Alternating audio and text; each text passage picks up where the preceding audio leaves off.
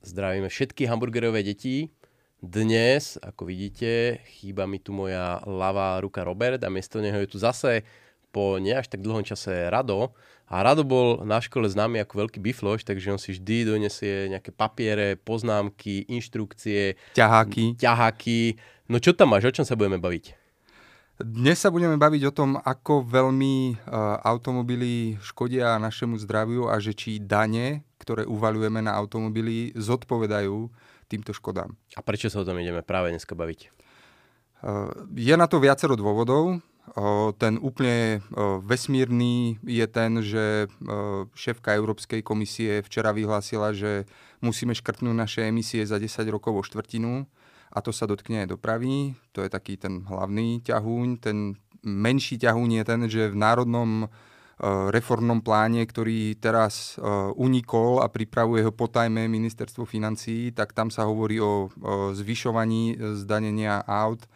A takisto Ministerstvo životného prostredia, respektíve Inštitút environmentálnej politiky, spolu s O E C D zverejnil štúdiu, v ktorej hovorí, že máme sakramentsky nízku daň na naftu a že by sme ju mali zvýšiť, aby to zodpovedalo uh, tým škodám, ktoré spôsobujú uh, výfukové plyny uh, dízlákov. A vieme vôbec povedať, aký je podiel dopravy na celkovo na emisiách? Na Slovensku má kľúčový podiel priemysel. Sme priemyselná ekonomika a podiel dopravy sa pohybuje od desať až pätnásť percent v závislosti od rôznych druhov ekonomík a na Slovensku to ešte nie je tak veľké, aj kvôli tomu, že oproti priemeru Európskej únii máme o štvrtinu menej aut na obyvateľa. Čiže u nás je to hlavne U S Steel, Nováky samozrejme a ďalšie, ďalšie priemyselné fabriky, ale teda asi aj domácnosti, nejaké vykurovanie a podobne, čo sú hlavní generátory emisí. Je tam toho pomerne dosť, tak poďme si to trošku tak nejak rozkuskovať. Najprv si uh, stručne povedzme, že dnes, keď jazdíte, keď kúpite auto a jazdíte autom, uh, aké všetky dane a poplatky vás čakajú a či majú alebo nemajú niečo s emisiami? Tak prvú vec, ktorú človek musí urobiť, je pri registrácii auta zaplatiť registračný poplatok. No počkaj, ešte si ho nekúpil. A ešte, ešte, ešte ho musíš nekúpil. kúpiť, tak, uh, takže samoz... zaplatíš DPHčku. Samozrejme, že uh, zaplatím DPHčku a následne ho idem registrovať a tam platíme registračnú daň. No tam je pomerne zložitá tabuľka alebo kalkulačka na výpočet, kde tá registračná daň sa odvíja od uh, uh, veľkosti motora a veku auta, plus sú tam nejaké bonusy za alternatívne palivá, keď máte C N G alebo podobne. Ale v princípe čím novšie a čím výkonnejšie auto, tak tým tá registračná daň je vyššia, ten základ je nejakých tridsaťtri eur, myslím, a vstúpa to až niekde k tri tisíckam za veľmi výkonné nové auto. Re- Treba povedať, že registračná daň je majetková daň, že ona nemá vplyv alebo vzťah k tomu, ako to auto znečisťuje životné prostredie. Pretože uh, ja keď si kúpim uh, Fabiu, tak môžem prostredie životné znečisťovať o mnoho viacej, ako keď ty si kúpíš svojho vysnívaného Mustanga. Kabriolet, ktorom, na ktorom budem jazdiť len tisíc kilometrov uh, do roka. A ono je tam asi teda sa tvária, že tam je nejaký vz... chcú mať nejaký vzťah, ten, ten, že tam je ten potenciál znečisťovania, čím väčší motor, tak tým viac môže ako na kilometr jazdy vypustiť. Ale faktom je teda, že to, to, ten skutočný objem emisí závisí od toho, koľko litrov benzínu alebo nafty v tom aute spálite a jedno, aký je to veľký motor. No a tým sa dostávame asi k tej najväčšej dani, s ktorou sa každý motorista počas svojho života potýka, a to je spotrebná daň z palív. Môžeme si naliať čistého vína alebo vody. Ja som si zabudol uliať čistej vody do pohára. Z tejto kryštálovej karafy. A povedzme si pravdu. Termín spotrebná daň by sa mal nahradiť termínom environmentálna daň. V skutočnosti všetci motoristi už dnes platia uhlíkovú daň a rozhodne nie malú. Len pre ilustráciu uvediem, že O E C D počíta s tým, že náklady zo znečisťovania ovzdušia jednou tónou C O dva sú tridsať eur. Tá cena emisných povoleniek, čo je kvázi, ale nie úplne trhová cena C O dva, je dvadsaťtri dvadsaťpäť eur. Medzinárodný menový fond počíta, že v roku dvetisíctridsať by cena cé ó dva mala byť sedemdesiatpäť dolárov. Teraz sa vlastne bavíme o tom, že ekonómovia tvrdia, že keď prenesieme náklady znečisťovania prostredia do ceny tých palív, keď sa bude platiť za znečistenie, tak to obmedzí spotrebu a tým pádom dosiahneme žiaduce oteplenie planety. A vtedy Medzinárodný menový fond sa dopracoval k sedemdesiatpäť eurám. No a teraz je otázka, koľko už dnes platia slovenskí motoristi prostredníctvom spotrebnej dane, nesprávne nazývanej spotrebnej dane. Ja som si doniesol ten ťahák, tie štatistiky, aby som nevaril z brucha. Zaujímavá vec je, že z litra nafty je dva celé sedem kilogramov cé ó dva, zatiaľ čo z litra benzínu dva celé tri. Vieš, prečo je to viacej, ako je ten liter?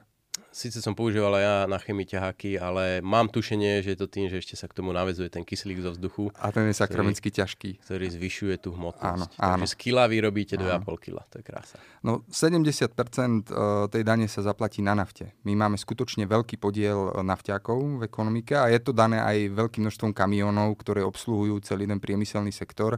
A je to dané aj tým, že sme tranzitná krajina, cez ktorú sa prechádza z bohatého juhu na bohatší sever. Ale uh, ak prepočítame cenu spotrebnej dane, benzín päťdesiatjeden centov, nafta tridsaťsedem centov za liter. A ak to prepočítame na ten vyprodukovaný cé ó dva, tak dostaneme, že pri nafte je to stotridsaťsedem eur za tonu cé ó dva a pri benzíne dvestodvadsať eur za tonu cé ó dva. Ja som sa musel strašne sústrediť teraz tu e, posledných niekoľko viet. Tak keby náhodou diváci sa, alebo poslucháči nesústredili, tak ja to skúsim teda ešte tak zjednodušene prerozprávať, že mm, ó é cé dé, či Medzinárodný menový fond, ale to je viac menej jedno, uh, pre, vyrátali, že globálne oteplovanie spôsobí nejaké náklady v ekonomike. A my, aby sme pre, my by sme mali premietnúť tieto náklady spôsobené globálnym oteplovaním do cien emisí.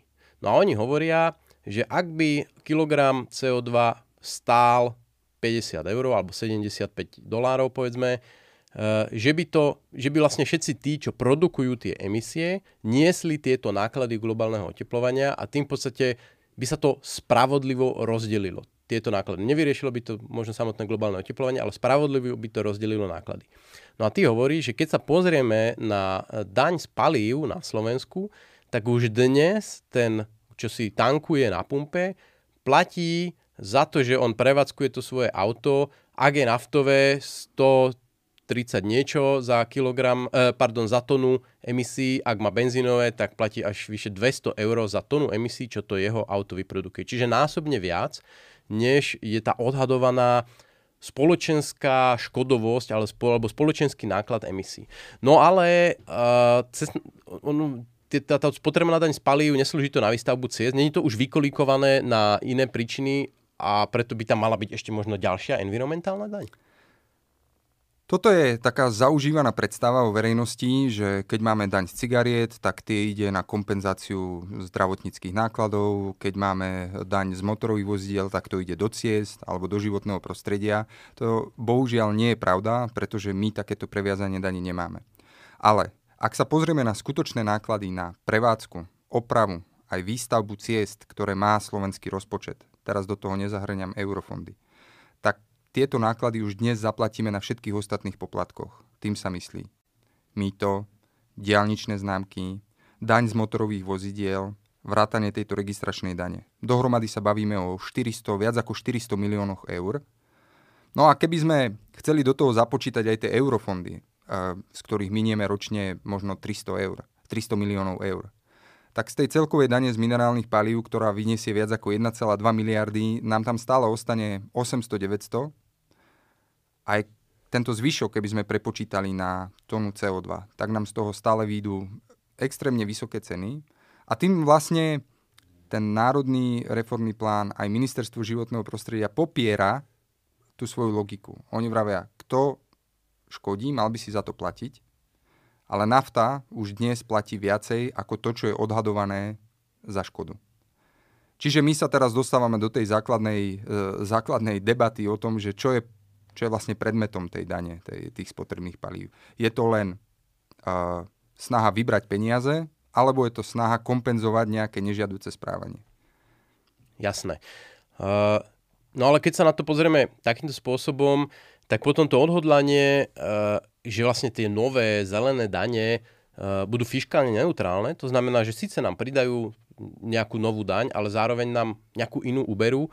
Oni v podstate vôbec by sa nemuseli trápiť nejakým hľadaním miest, kde ubrať tú daň. Oni v podstate len môžu premenovať spotrebnú daň z palív na emisnú daň z palív a týmto majú celé vybavené. Ale tu je práve tá slabina, že toto neurobia, pretože vlastne by boli tam, kde sú dnes. Nič by sa nezmenilo a v skutočnosti, ak by chcelo Ministerstvo životného prostredia uh, hovoriť, že uh, daň má byť naviazaná na škodu, ktorú spaľovanie paliva generuje, tak v tom prípade my by sme teda nemali ešte znížiť. A to samozrejme nikto nechce a myslím, že ani my to vlastne nenavrhujeme v tom zmysle, že máme teraz desať miliardový deficit rozpočtu a teraz poďme nejak radikálne znížiť spotrebné dane.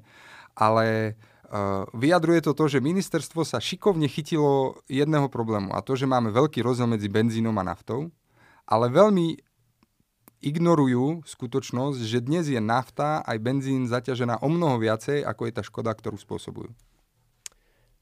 Poďme, poďme sa možno ešte, pokračujeme trošku v takomto rozoberaní toho, čo ten, čo ten vodič alebo ten nákupca palív platí, lebo tam je trošku, možno by som povedal, ukryté jadro toho, toho problému, tých, tých environmentálnych daní, že miesto toho, aby sa úplne transparentne povedalo, že dobre, toto, čo vyberieme na dani z palív, potrebujeme v ekonomike inde, lebo platíme z toho školy, platíme z toho policajtov, platíme z toho, ja neviem, rekreačné zariadenia ministerstva vnútra, tak jednoducho tie peniaze potrebujeme, tak ešte teda pridáme ďalšiu spotrebnú daň. Pretože zvýšenie spotrebnej dane alebo pridanie nejakej environmentálnej dane z palív, úplne novej, je v podstate najpriamočiarejšia cesta, ako zaťažiť emisie nákladmi.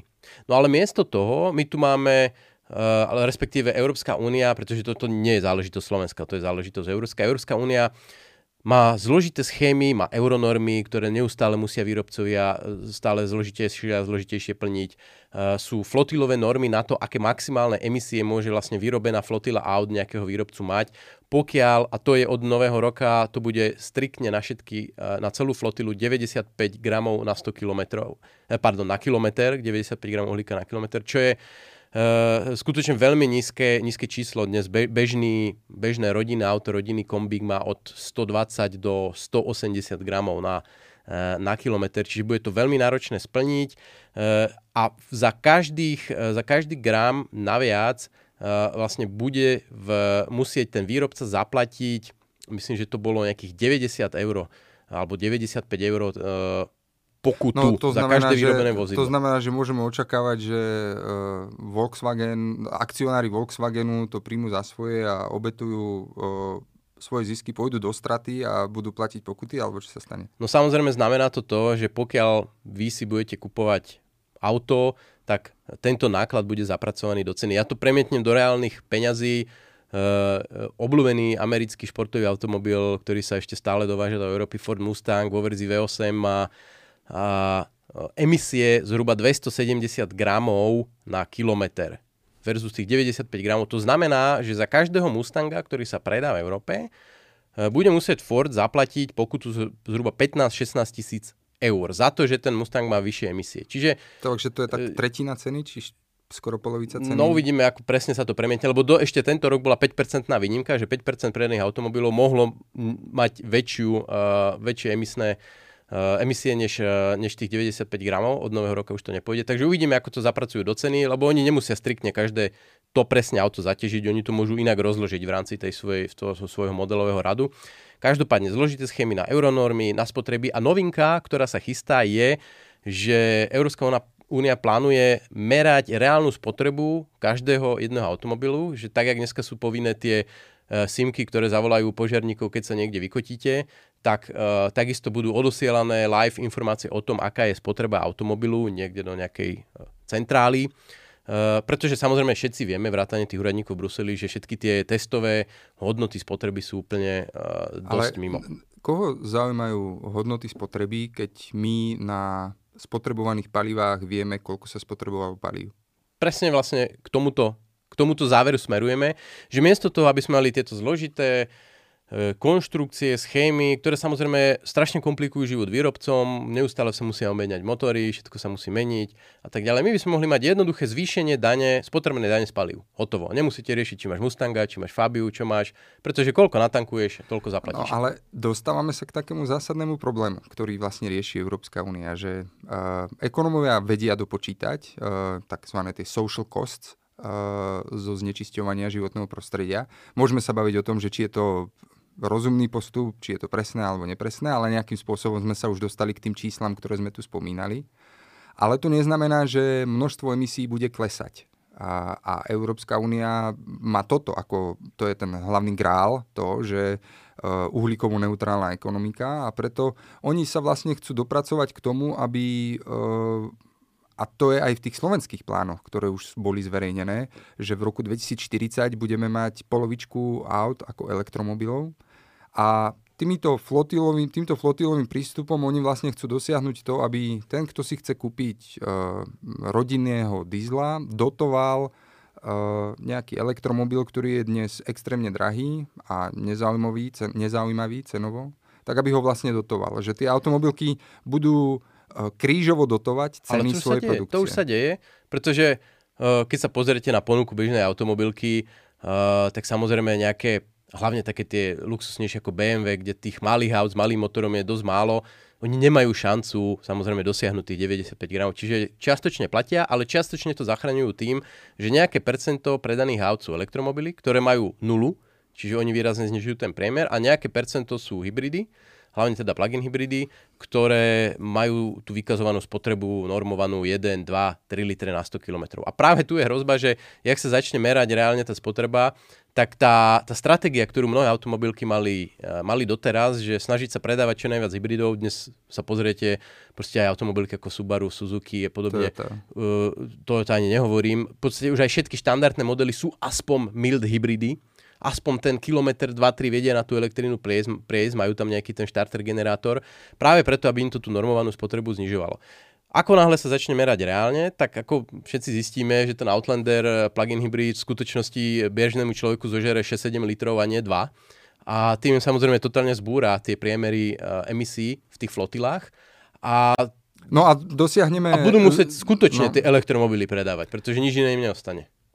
No, no ale budú to predávať len tak, že ich budú predávať samozrejme mimoriadne lacno, hoci sú na výrobu drahé, takže ten rozdiel medzi nákladmi a predajnou cenou budú, bude premietnutý do predajných cien automobilov so spaľovacími motormi. Takže sa dostaneme k tomu skutočnému zelenému snu, ktorý hovorí nie, že mať čisté automobily, ale mať ich o dve tretiny menej, ako ich v súčasnosti máme. Čiže z automobilu sa stane luxusný statok. Okrem elektromobilov, ktoré samozrejme ale zázračne nezlacnejú. Takže áno, je tu reálne riziko, že dostupnosť automobilu v dnešnom štandarde veľkosti, dojazdu, komfortu, výkonu sa zásadným spôsobom zníži. Ono samozrejme, inovácie idú rýchlo dopredu, dokážu nejakým spôsobom vytvárať protitlak, že tie auta sú efektívnejšie, sú lacnejšie aj tie elektromobily. Každopádne problém to môže byť. Čo, čo ale vlastne, aký by, my by sme mali protinávrh vôbec, že ako riešiť tie emisie, uh, lebo to môže byť taká otázka, že čo, čo teda s tými emisiami, keď nie takto, tak ako? To je samozrejme tá úplne najťažšia otázka, pretože uh, i to, tá spočíva v tom, že či cieľujeme celkový objem emisí, alebo cieľujeme tú cenu, ktorú znečisťovanie spôsobuje. A to sú dva úplne rozdielne ideologické prístupy. Pretože ten jeden hovorí, že akýkoľvek cé ó dva je zlý a je to zlé a musíme sa dostať na nulu. To je ten, že cieľujeme množstvo emisí. Zatiaľ, čo ten druhý hovorí, môže nastať oteplovanie, to oteplovanie bude mať nejaké náklady a my môžeme tie náklady nejakým spôsobom eliminovať alebo kompenzovať, ale ideme ďalej. A e, teraz bola publikovaná zaujímavá štúdia e, skupiny Deloitte, ktorá napríklad pre Českú republiku e, kalkulovala, že dopady oteplovania v tom optimistickom scenárii mierne o, o trošku zvýšia há dé pé na obyvateľa a v tom najpesimistickejšom scenárii zvýšia trojnásobne viacej. Sice teda iba o jedno percento, ale trojnásobne viacej ako pri tom optimistickom scenári. Že pravdepodobne aj Slovensko bude medzi krajinami, ktoré reálne bude profitovať z klimatických zmien. Pretože nebudeme musieť cestovať do Chorvátska, ale my sa staneme Chorvátskom, akorát to more nebudeme mať. Áno, a nebudeme musieť míňať obrovské sumy peňazí na vykurovanie. Vyrieši sa tým aj znečistenie pevnými časticami, pretože domácnosti sú zodpovedné za pevné častice, nie, nie doprava. Toto je zaujímavá poznámka, ktorú sme skoro vynechali, hoci určite v tých ťahačikoch máš e, poznačenú, že e, napríklad pevné častice, čo sú teda tie prachové častice. Prachové, že nie je to ten plyn, ktorý dýchame, ale sú to akože to, čo sa nám usádza v plúcach, Uh, tak uh, tým, že sa za- zaviedli uh, filtre pevných častíc, tak pri nových automobiloch prakticky nie sú problémom. Uh, a sú problémom pri automobiloch preto, pretože vznikajú oterom pneumaty, keď brzdíme, rozbiehame sa, zatáčame a podobne, a oterom uh, brzdového obloženia, pretože tam vzniká jemný prach, ktorý sa rozvíri do vzduchu a ktorý sa potom dýchá. No a ty si tam mal niekde našiel nejakú takú štúdiu, ktorá vlastne hovorila dokonca, že aj koľko ľudí na Slovensku či v Európe zabijú, zabijú pevné častice? To je taká zaujímavá vec, že uh, z Ministerstva životného prostredia sa dozviete dva údaje. Podľa jednej metodiky je to tritisícdvesto, podľa druhej je to štyritisícšesťsto. Uh, skúsi tipnúť, ktorú produkuje Európska únia. No takže je to vedecký odhad, ale môžem si vybrať, to sa mi na vede páči. No ale samozrejme vždy je toto horšie, pretože vždy treba zachrániť viac životov. Uh, áno, áno. Uh, je to tých štyritisícšesťsto, ale keď sa pozrieme do štatistiky, kto produkuje tie prachové častice, tak zistíme, že doprava má na svedomí len desať percent týchto prachových častíc. Pretože veľkú väčšinu si vytvárajú domácnosti sami. Že prášia koberce. Uh, tak to, odkedy máme vysávač, tak toto je už vyriešené, ale uh, problém spočíva v tom, že je nekvalitné spaľovanie a asi stodesaťtisíc domácností používa staré kotly a páli tam uh, mokré drevo alebo nejaké nekvalitné uhlie a výsledkom toho sú práve mnohé tie doliny na strednom Slovensku, ktoré ležia pod kúdolom dymu uh, dlhodobo na jeseň alebo v zime, tak tam dochádza k tým úmrtiam. Ale zaujímavá otázka v tejto veci je, no, akože tie prachové častice autá sú minoritný problém, kľúčový sú to, je to kotle. Od toho pôjdu tie peniaze z plánu obnovy, e, ťažké miliardy na kotlíkové dotácie. Zaujímavá otázka je, že akú daň budú platiť elektromobily, ktoré rovnako odierajú pneumatiky a rovnako brzdia. E, a ako sa bude volať tá daň? Daň e, z gumy, alebo daň z kolies. A, alebo prašivá daň.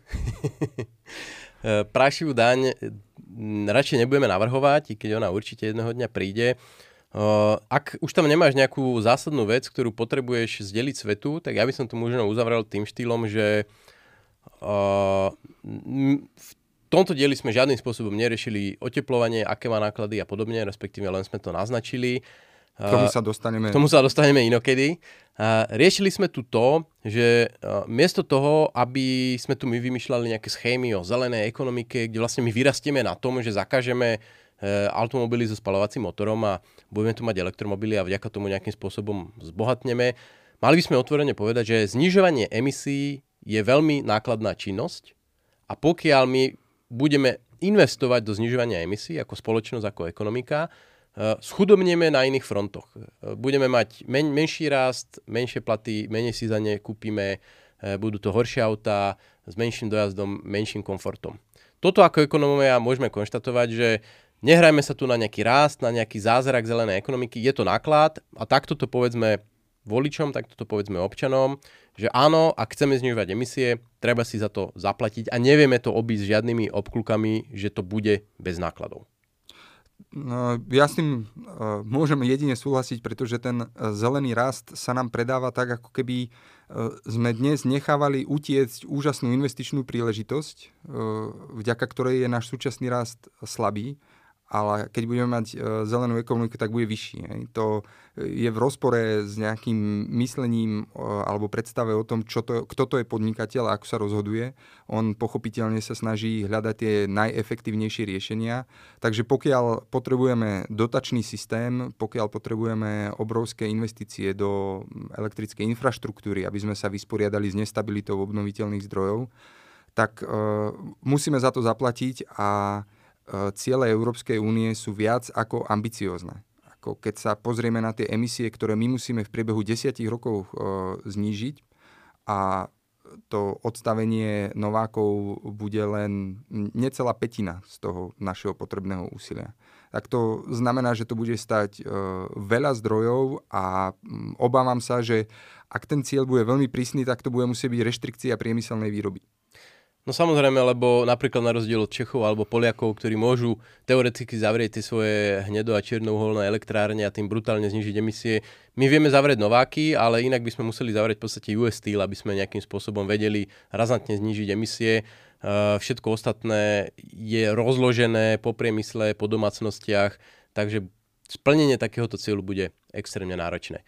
Pre nás bude extrémne náročný návrat nazad do kancelárie, pretože nemáme auto, máme mechanické kolobežky, je nazad je to do kopca, takže aby sme sa moc nezadýchali, aby som to tu možno ukončil, pozdravil sa s vami, choďte peši, choďte autobusom, nejazdite tými hnusnými autami a vidíme sa aj, alebo počujeme sa aj na, na budúce. Na stretnutí Mustangov. Na letnom stretnutí Mustangov vé osem.